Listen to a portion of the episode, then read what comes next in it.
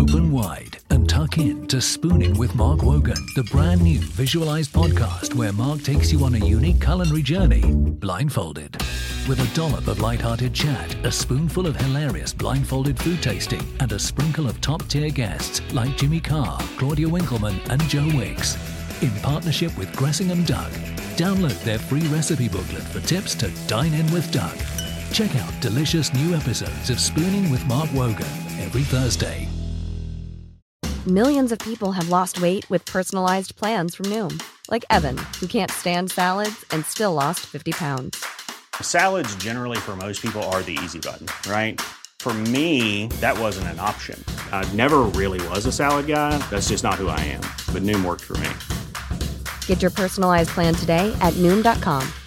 Real Noom user compensated to provide their story. In four weeks, the typical Noom user can expect to lose one to two pounds per week. Individual results may vary. Before we begin, a warning that some listeners might find what you're about to hear distressing. Last time on The Messiah and His Kittens. It was like being invited to the circus, and who says no? Welcome. Pleased to meet you. How are you? I was losing my old friends and my social support from the outside world. It's actually about how to enslave, especially young women and young men who are open to idealizing any idea. Other people have described it as a sex cult. Is that right? No, that's just because they're jealous.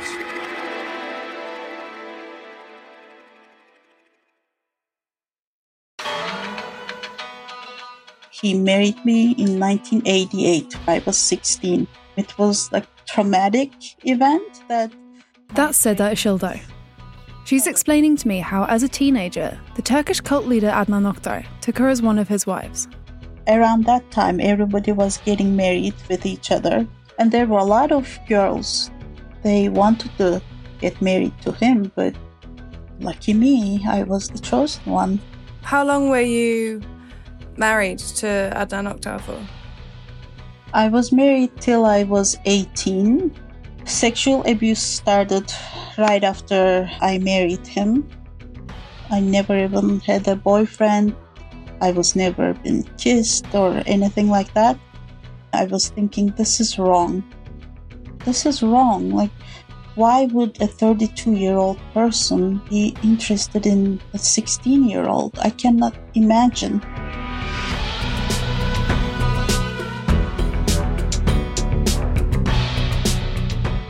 You're listening to The Messiah and His Kittens, a podcast brought to you by The Times and The Sunday Times. I'm Louise Callaghan, the Middle East correspondent for The Sunday Times.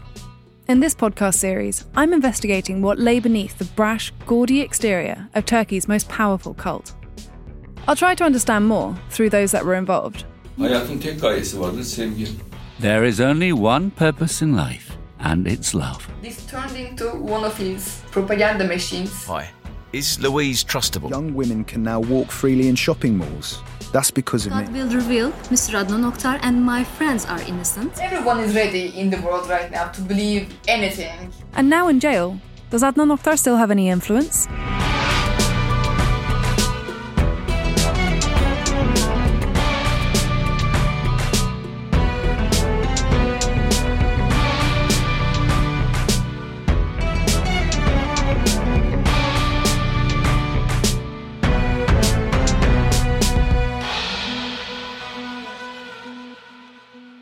Last episode, I spoke to Adnan Oktar, and he told me that he thought a secretive cabal called the British Deep State were trying to control the world. I also met a former kitten, that's what the women in his cult were called. She explained how Oktar had offered a kind of liberal, secular Islam, but one that involved scantily clad women dancing on his TV programmes. Today, I go back to the 80s and track Adnan Oktar's rise. This is part two Nice Girls from Good Families. I don't want to get into like details of the bedroom, but it was disgusting. You can tell how traumatized I am about I can. that. And I was 16 years old and Yeah.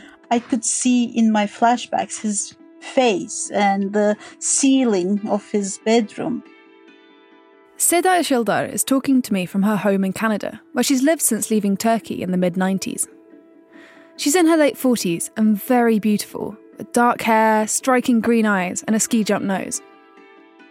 She's waived her right to anonymity to speak to me about the sexual assault she experienced as a teenager. This PTSD, it's it's a bitch. I hope you would never develop anything uh, Yeah. for anything in your life, but it, uh, it's such a huge trauma. Seda keeps laughing as we talk and explains that it's a coping mechanism. After 34 years, a lot of impact of this in my life. I'm almost 50 years old. I'm laughing at this, but it is not funny.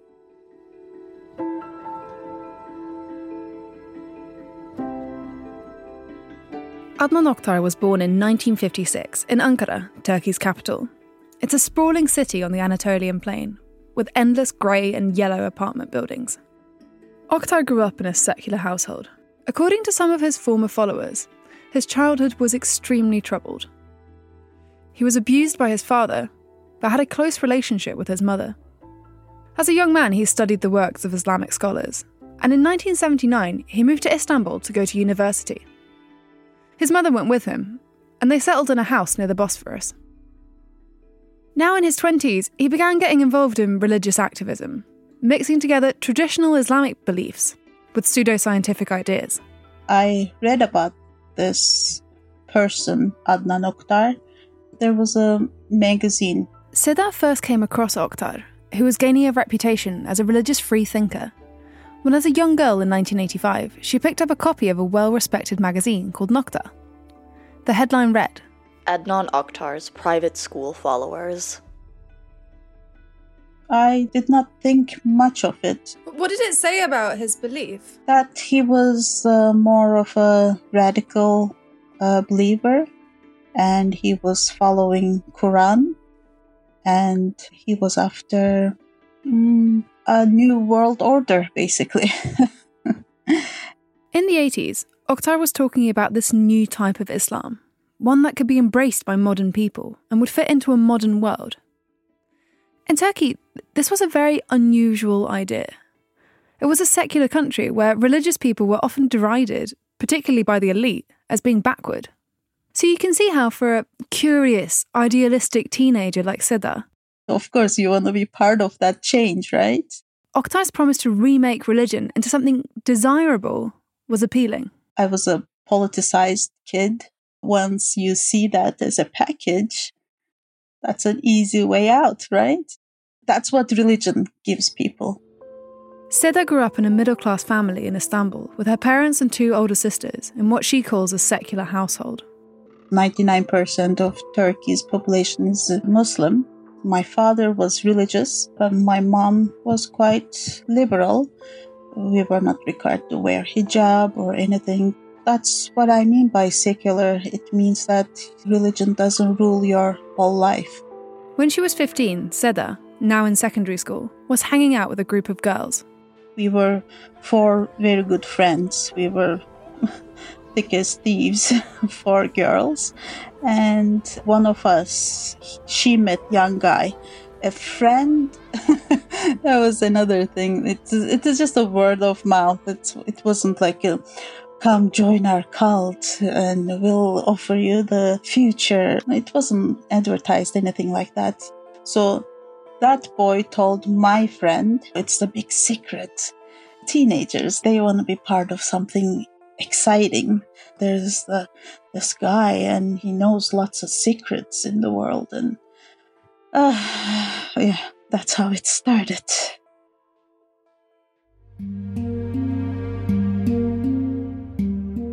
From the beginning, Oktar believed there were dark forces trying to control the world.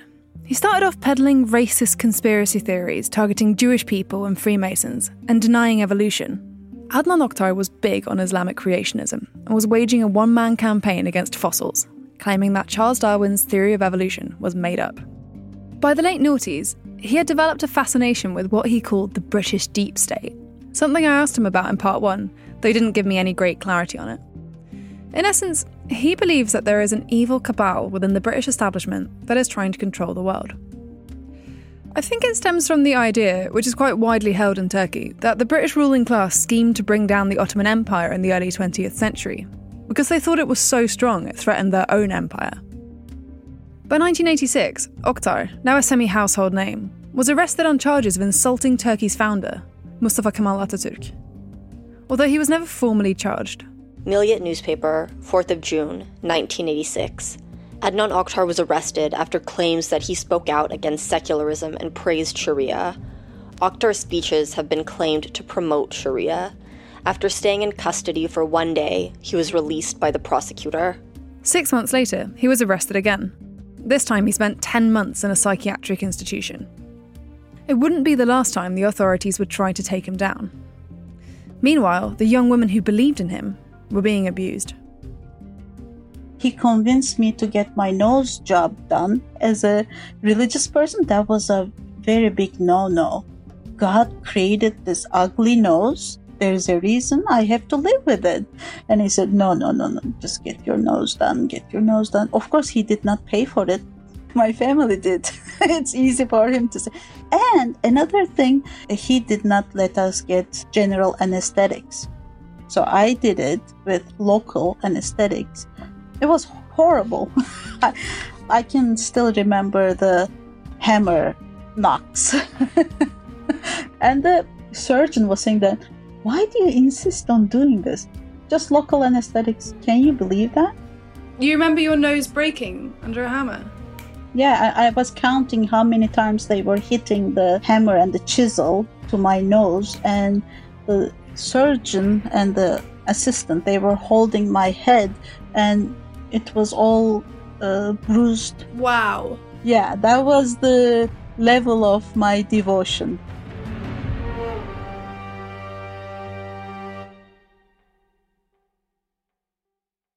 Was there anyone that you felt you could talk to about this abuse while it was happening? No, we were told not to speak about anything to anyone. Once you get into a cult, first they love you, they tell you you're special, you're part of that group, and they isolate you. It is like a toxic relationship. And my relationship with Adnan Oktar was a secret within the cult Seda might have been married to Oktar, but theirs was nothing like a normal relationship.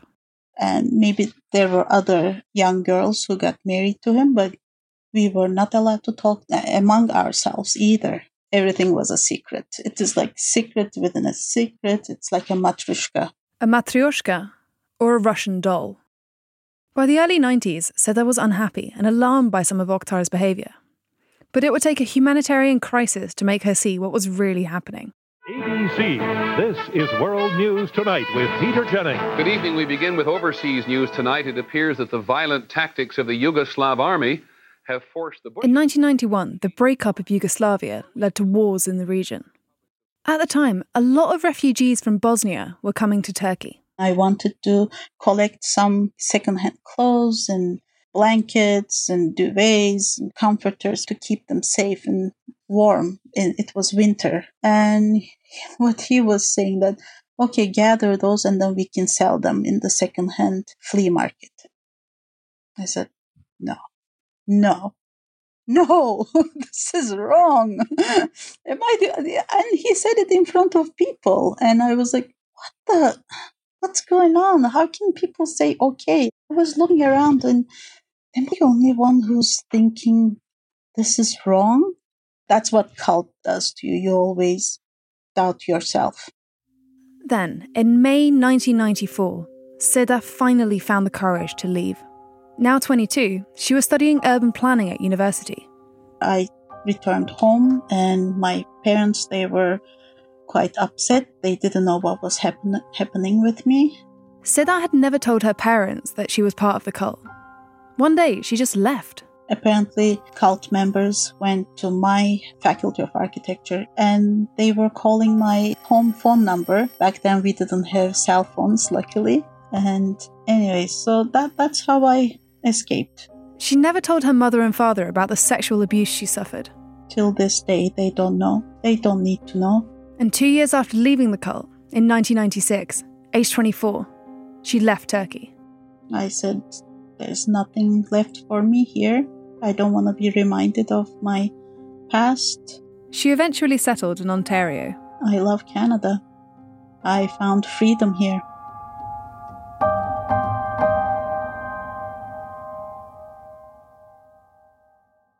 Talking to Seda made me think about how isolating someone and making them believe they have no one to talk to can be such an effective form of control.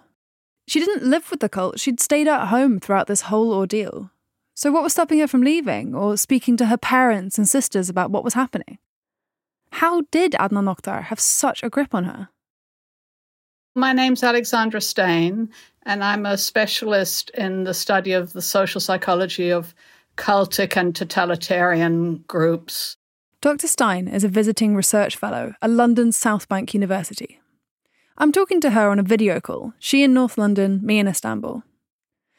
She's a neat looking woman in her 60s, with short grey hair and a straightforward manner. I wanted to get a sense from her of how ordinary people can be drawn into joining cults. She would know. She was once part of one.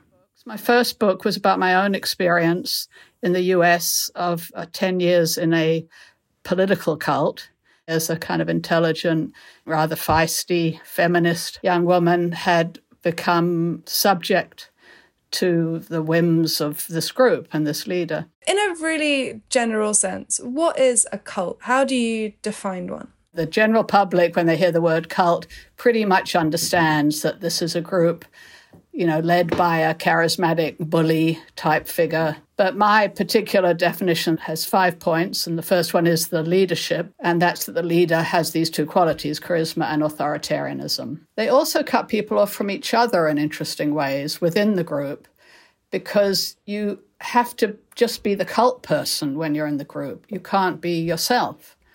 You can only communicate with others in the group in cult speak.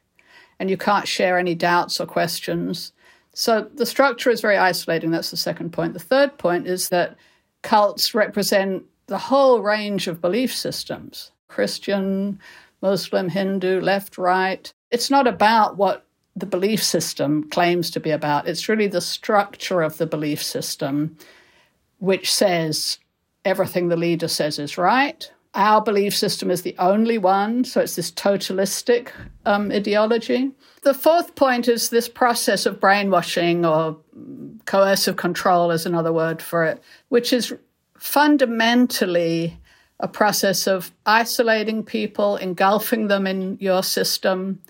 That is supposedly the benevolent, good place.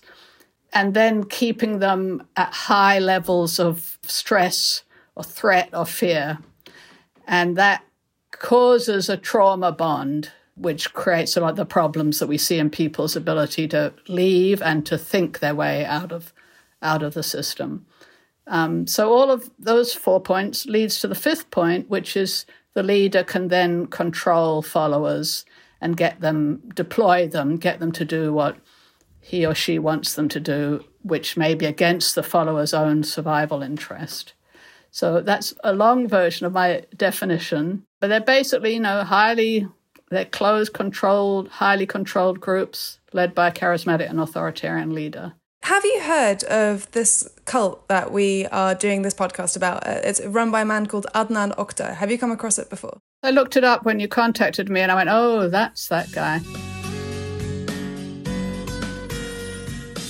Merak ettiğiniz, konuşmak istediğiniz konular varsa hemen başlayabiliriz. Because I had seen one of the TV things a lot of the women in Adnan Oktar's cult seem to be highly intelligent, highly educated, often come from quite well off families. Is this common that people like this would be targeted? And how is it possible that people who would appear from the outside to be not particularly vulnerable to this kind of thing can be lured into joining a group like this? I think that speaks to the lack of understanding by the general public and therefore a stereotype of an economically deprived, uneducated, stupid person who wants to find some group that will control them and tell them what to do. However, that's not what the data show. Cults want productive people.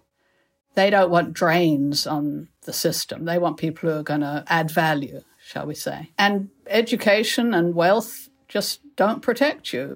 It can be difficult sometimes to wrap your head around why people might stay in them despite being abused or mistreated. What, what do you think is the most important factor there? The isolation.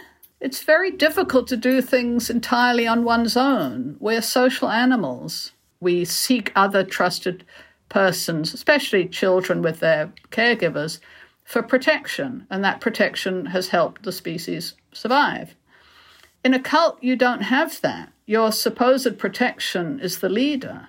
So, whenever you're stressed and frightened, you don't have anyone that you can trust to turn to, and you're in this chronically stressed state. So, what happens is you end up turning back to the group because that's the only thing that's available to you. And it's exactly the same as what we see in domestic abuse, where controlling, coercive behaviors are seen. It's really no different. It's just that one's happening in a group structure and one's happening in a one on one relationship. The way Dr. Stein was talking about cults made me think that, in a way, the ideology of any given cult didn't matter that much. It seemed more to be a tool for isolation and control. Much like what Seda had experienced. I'm Emma Tucker, editor of the Sunday Times. It's thanks to listeners like you that we're able to provide journalism that matters. Get to the heart of the story every day with the Times and the Sunday Times. Subscribe today and enjoy one month free. Visit thetimes.co.uk forward slash stories of our times.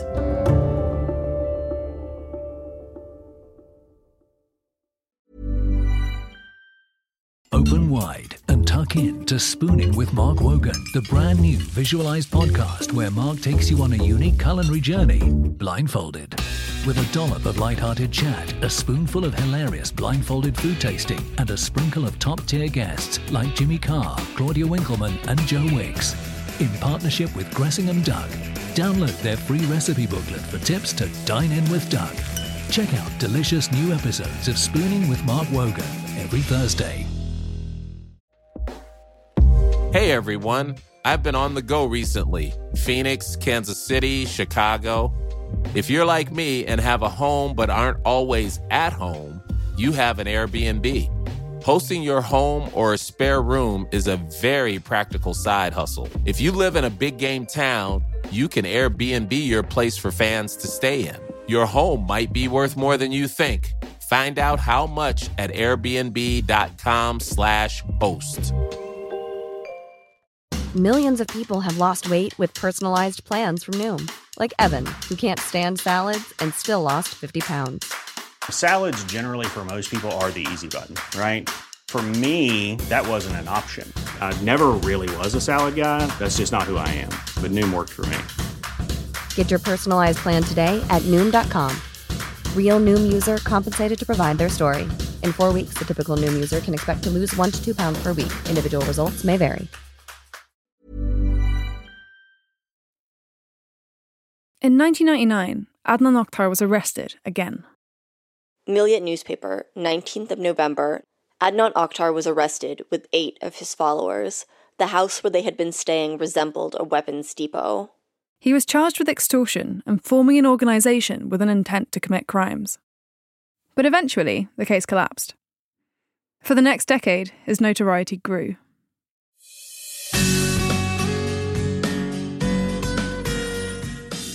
In 2011, he launched A9 TV, his TV channel, which beamed into households across Turkey. Oktar would sit around in flashy suits, discussing Islamic theology, surrounded by handsome men and scantily clad women, who would occasionally break into dance. Sort of like a Turkish Hugh Hefner, with a few Quranic verses thrown in. He started to realize if he involves women in this, a lot of people watch it, and he's going to be popular. That's Ceylan Özgül, a former kitten who we met in part one of the series. She says that the dancing girls, the studio, and the glitz were a cover for Oktar's real intentions. This turned into one of his propaganda machines that he used for a lot of reasons. First, he was distracting people with this TV. You know, doing something like this, uh, he was just having light conversations on TV and jokes.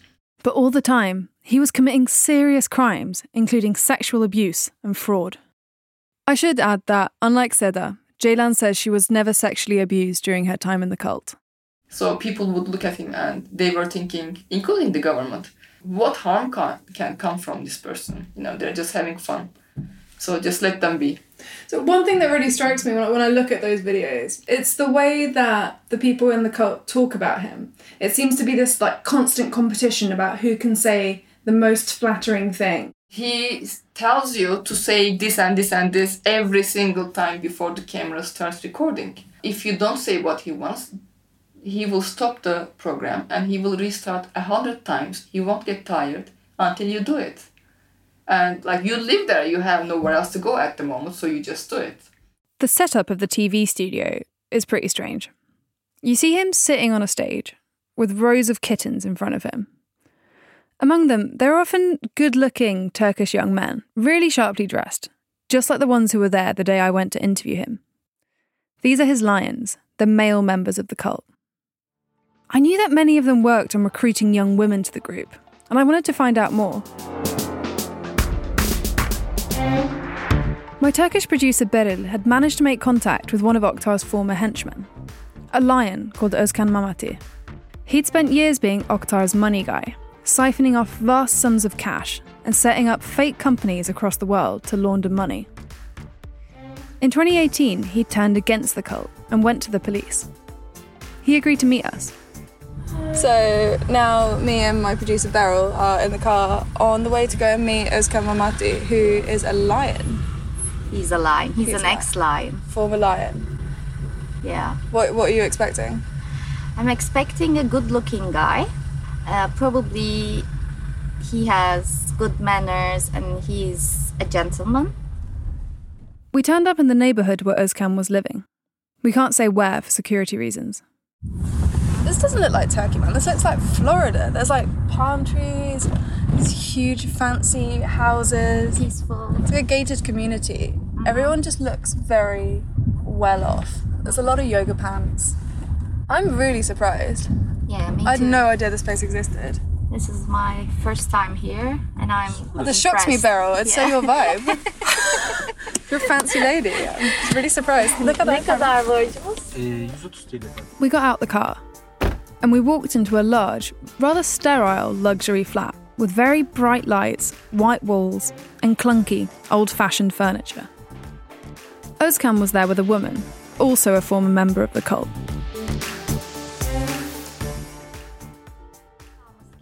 Kayıda başlayacak. O yüzden havadan sudan konuşalım sonra She chats to Beril and me and brings us some tea. sonra başlayalım. Oh wow! Thank you so much. Evet, Serpil Hanım çok teşekkürler. Özkan is 38, but he looked older than I expected, far from the stereotype of Oktar's handsome young acolytes. He was tall, well dressed, with very white teeth and excellent manners. But there was a restless, manic energy about him. Um, can you first of all tell me a bit about about why you all live here? Şimdi e, bu sitede yaşam Okay, uh, so it's uh, we live here because it's I speak pretty good Turkish, but Beril translated in case I miss something. This is a high security compound. Here, his words are being spoken by an actor. We're under constant harassment from the organisation, and therefore we have to lead a careful life. So why did you join? What was it about the cult that was attractive to you and your family? örgüt bu işi çok iyi bilir. This organisation knows how things work. They're very good at manipulating people. The tactics change depending on who they're dealing with. Think of them like a tailor. They change their approach so it fits you. We were just kids growing up in the local neighbourhood. We were approached by university graduates, doctors, and engineers. You know, high level people. It pulls you into the organisation. When you first become a member, you don't really understand what's going on. Then, after maybe two years, slowly they get you involved in their crimes and in their sins. I did not leave the organisation to save myself. I did it to destroy the organisation. I wrote a letter to Adnan Oktar on the day I left. I told him, even if you bury me, I will come back from the grave and destroy your empire. I hadn't specifically asked him about why he left, but Özkan was keen to tell me. He wanted to destroy the cult, in his words, but he now lives in hiding. Because Özkan took part in the police operation against Oktar, and turned witness for the prosecution during the trial, he was granted immunity. He had helped take the cult down, but now he was afraid they would come for him. I asked him about his crimes. Ticari suçlar işledik. Bu örgütteki erkek olan We committed financial crimes.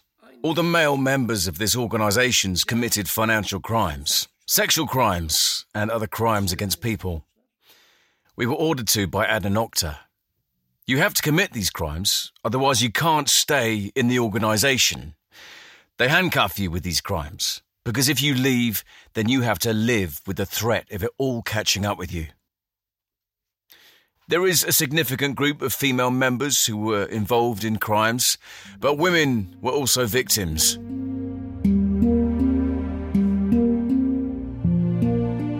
Why did you do it? öyle talimat verdiği için. Because that's what he ordered us to do. Once you're part of that world and in the organization, you could kill someone, rape someone, steal. It's all down to Adnan Oktar's orders.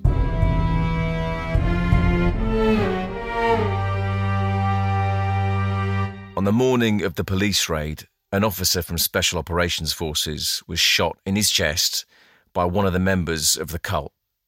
He survived because he was wearing a protective vest.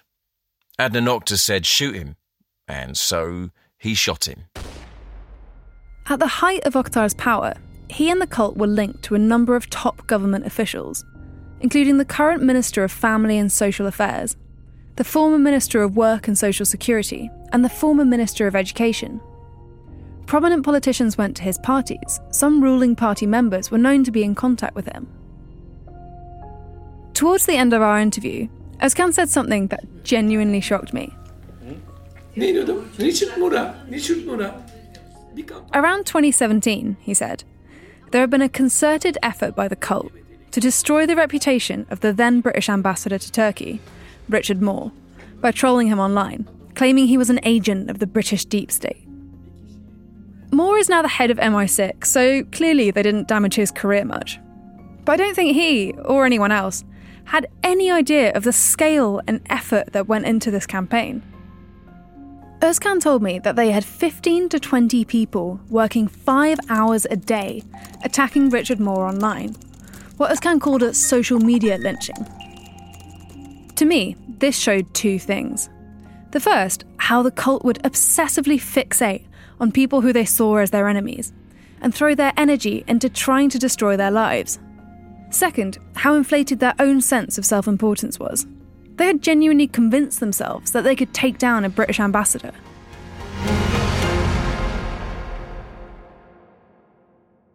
Do you feel guilty about the things that you did? Tabii ama şu an duymuyorum. Well, yeah, of course I did.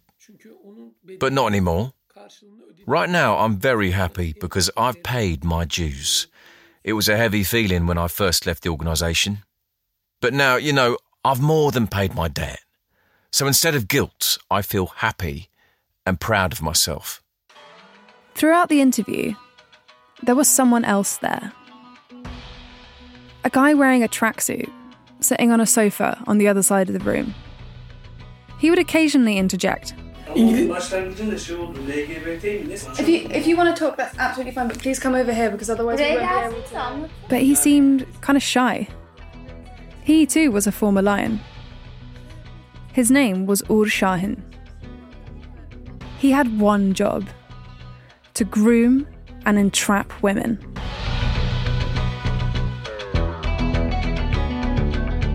Next time on The Messiah and His Kittens. This setup, it is really difficult for girls to get out of it. Everything is planned and perfected through a system of trial and error. This other lion tells me how he lured hundreds of women into the cult. It could have happened to you as well, no matter how smart you are.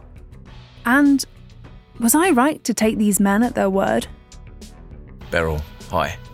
Is Louise trustable?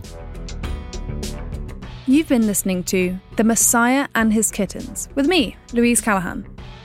It's brought to you thanks to subscribers of The Times and The Sunday Times. The series is written by me and Will Rowe. It's produced by Will Rowe. The producer in Turkey is Beril. The executive producer is Asya Fuchs, with original music and sound design by Tom Birchall. And the actor voicing Özkan Mamati was Stefan Booth. If you've been affected by any issues in this podcast, there are some helplines and websites you can access. Just go to the notes in the podcast description.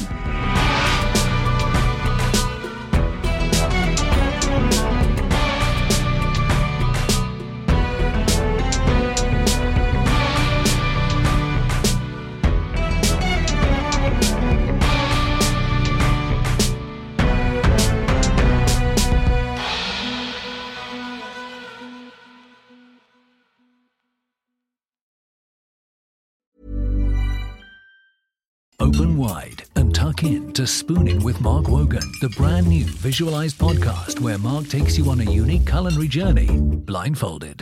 With a dollop of light-hearted chat, a spoonful of hilarious blindfolded food tasting, and a sprinkle of top-tier guests like Jimmy Carr, Claudia Winkleman, and Joe Wicks. In partnership with Gressingham Duck, download their free recipe booklet for tips to dine in with Duck. Check out delicious new episodes of Spooning with Mark Wogan every Thursday. Tired of ads barging into your favorite news podcasts? Good news. Ad-free listening is available on Amazon Music for all the music plus top podcasts included with your Prime membership. Stay up to date on everything newsworthy by downloading the Amazon Music app for free or go to amazon.com slash news ad free. That's amazon.com slash news ad free to catch up on the latest episodes without the ads.